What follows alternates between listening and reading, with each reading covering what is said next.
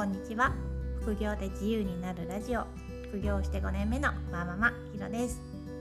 今日はリピート仕入れができると仕入れがとっても楽になるという話をしたいと思います。最近仕入れられる量がぐっと増えたなと感じたのでその理由を考えてみました。するとリピート仕入れがたくさんできるようになってるなっていうことに気づきました。リピート仕入れというのは過去に仕入れた商品をまた見つけて仕入れる。同じものを繰り返し仕入れるということです。縦積みと似ていて縦積みも同じ商品を仕入れることなんですけど、まあ、縦積みはその仕入れる時点で在庫が複数あるのに比べて、まあ、リピート仕入れはもう在庫が売れちゃってるものを仕入れるっていうこともあるので、まあ、リピート仕入れの方がより広い意味合いかなと思います。あんまり言葉の定義の細かいところには気にしなくても大丈夫です。リピート仕入れがたくさんできるようになったなと感じたので最近の仕入れのうちどのぐらいリピート仕入れしてるのかなっていうのをちょっと確認してみました。すると3分の1か4分の1ぐらいリピート仕入れしてました。10冊仕入れたら23冊は過去に仕入れたことがあるというイメージです。れは個人的な定義なんですけど全く同じ本じゃなくても過去に仕入れたものと同じシリーズ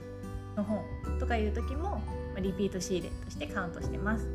なぜなら過去の仕入れがトリガーになって発見したという意味ではリピート仕入れかなと思ったからです。リピート仕入れができるようになると何がいいかというとあまりリサーチしないで仕入れることができるので効率がいいです。もちろん過去に仕入れたのが1年前とかだいぶ前のこともあるので現時点での相場や売れ行きは確認します。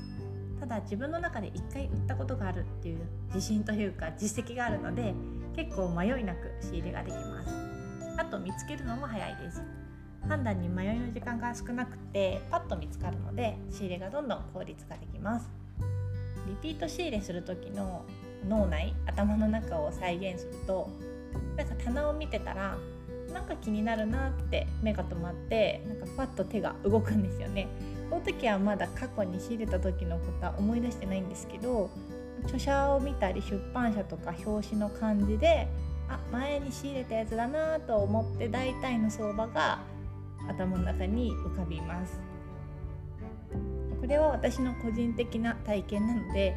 全員がそうかっていうとわからないんですけど私の場合はそういう感じでまず目が止まって手が動いてようやく頭の中に過去の思い出が出てくるっていう順番です。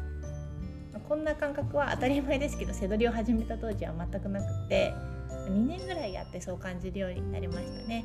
2年って期間はそんなに意味がなくってそれまでどれぐらい仕入れに時間を費やしたかが重要です。2年の間に私は出産とかもしてやってない時期もあったので仕入れに費やしたのは多分200時間いってるかいってないかぐらいですかね。そのぐらい仕入れに費やすと今まで見た本の蓄積があるのでリピートできる本に出会う確率も高くなります。リピート仕入れができるようになることはひたすら仕入れに没頭することです。ブログで販売例も紹介してるんですけどそういうのを見て、利益が出る本ってこういう本なんだなっていうのを知るっていうのはそれはそれで効果的だと思います。ただ自分で仕入れた本の記憶の定着率は全然違います。私が仕入れたもの売ったものはこれだよって紹介したものをさーっと流し読みするのと、ま、自分で棚で見つけてリサーチしてよし仕入れると決めたものだったらもう記憶の残り方が全然違くって自分の体験として記憶に残るので自分の仕入れたものの方がよりリアルな知識になります。だから販売例を見るのは無駄ではないんだけど一番仕入れが上達するのはやっぱり仕入れに行くことだなとつくづく実感しています、まもし副業で背取りをしたいという人は情報収集はまあそこそこに。まずは是非店舗に行ってみて商品を見ることから始めてみてください。情報収集するにしてもちょっと情報収集してそれをちょっと店舗で確認してみてでまた分かんなかったことをまた調べるみたいにサンドイッチ型でインプットとアウトプットをする方が効率よく上達していくと思います。とにかく行動第一っていうことですね。そんなに店舗に行く時間がない人はブログで販売例も紹介しているのでジャンルやキーワードに注目して見てみてくださいね